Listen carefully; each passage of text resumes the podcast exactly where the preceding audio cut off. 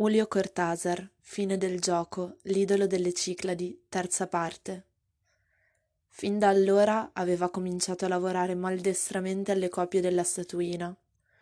Moran riuscì a vedere la prima quando Somoza doveva ancora lasciare Parigi e ascoltò con amichevole cortesia gli ostinati luoghi comuni sulla ripetizione dei gesti e delle situazioni quale via di abolizione la certezza di Somoza che il suo ostinato avvicinarsi lo avrebbe infine identificato con la struttura iniziale, in una sovrapposizione che sarebbe stata qualcosa di più, perché non sarebbe più esistito dualismo, ma fusione, contratto primordiale, non erano parole sue, però Moran doveva pur tradurle quando, più tardi, le ricostruiva per Thérèse. Contatto che, come finiva di dirgli Somoza, era avvenuto quarantotto ore prima, nella notte nel solstizio di giugno.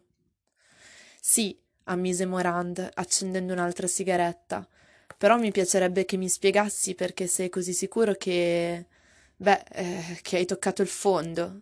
Spiegare, ma non vedi? Di nuovo tendeva la mano verso una dimora dell'aria, verso un angolo dello studio. Descriveva un arco che includeva il soffitto e la statuina posata su una sottile colonna di marmo, avvolta dal cono brillante del riflettore. Moran si ricordò incongruentemente che Thérèse aveva passato la frontiera con la statuina nascosta in un giocattolo a forma di cane, fabbricato da Marcos in uno scantinato di placca.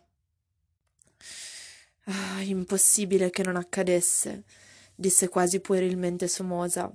Ad ogni copia mi avvicinavo un po' di più. Le forme cominciavano a conoscermi. Voglio dire che ah, bisognerebbe che ti spiegassi per giorni interi. E l'assurdo è che là tutto entra in un... ma quando si tratta di questo...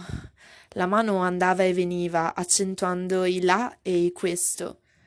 Ti sei veramente trasformato in uno scultore, disse Moran, sentendosi parlare e sentendosi stupido.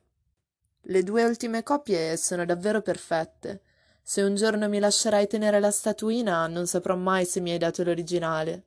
Ma io non te la darò mai, disse Somoza, semplicemente.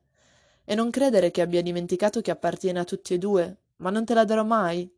L'unica cosa che avrei voluto è che Thérèse e tu mi seguiste che vi trovaste con me. Sì, mi sarebbe piaciuto che fosse qui con me la notte in cui sono arrivato. Era la prima volta, dopo quasi due anni, che Morand lo udiva nominare Thérèse, come se fino a quel momento fosse stata morta per lui, ma il suo modo di dire Thérèse era incurabilmente antico, era Grecia quel mattino in cui erano scesi alla spiaggia. Povero Somoza, ancora, povero pazzo ma era ancor più strano domandarsi perché all'ultimo momento prima di salire in macchina dopo la chiamata di somoza avesse sentito come una necessità di telefonare a Teresa in ufficio per dirle di raggiungerli più tardi nello studio. Doveva chiederglielo sapere che cosa aveva pensato Thérèse mentre ascoltava le sue istruzioni per arrivare fino al padiglione solitario sulla collina che Thérèse ripetesse esattamente ciò che gli aveva udito dire, parola per parola. Moran maledisse in silenzio quella sua mania sistematica di ricomporre la vita esattamente come restaurava un vaso greco al museo, attaccando i pezzi più minuti meticolosamente. E intanto la voce di Somoza si mescolava all'andare e venire delle sue mani, che sembravano anch'esse voler attaccare pezzi d'aria, montare un vaso trasparente, le sue mani che indicavano la statuina, obbligando Morand a guardare ancora una volta, contro la propria volontà, il bianco corpo lunare d'insetto anteriore ad ogni storia.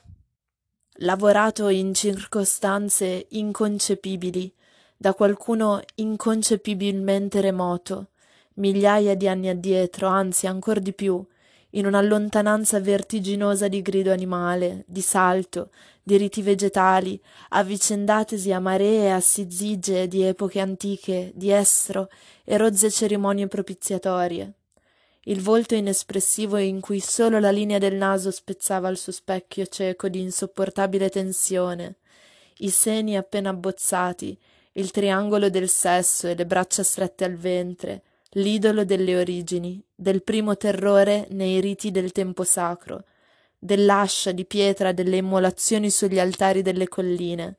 C'era veramente da credere che anche lui stesse rimbecillendo, come se non bastasse già essere archeologo.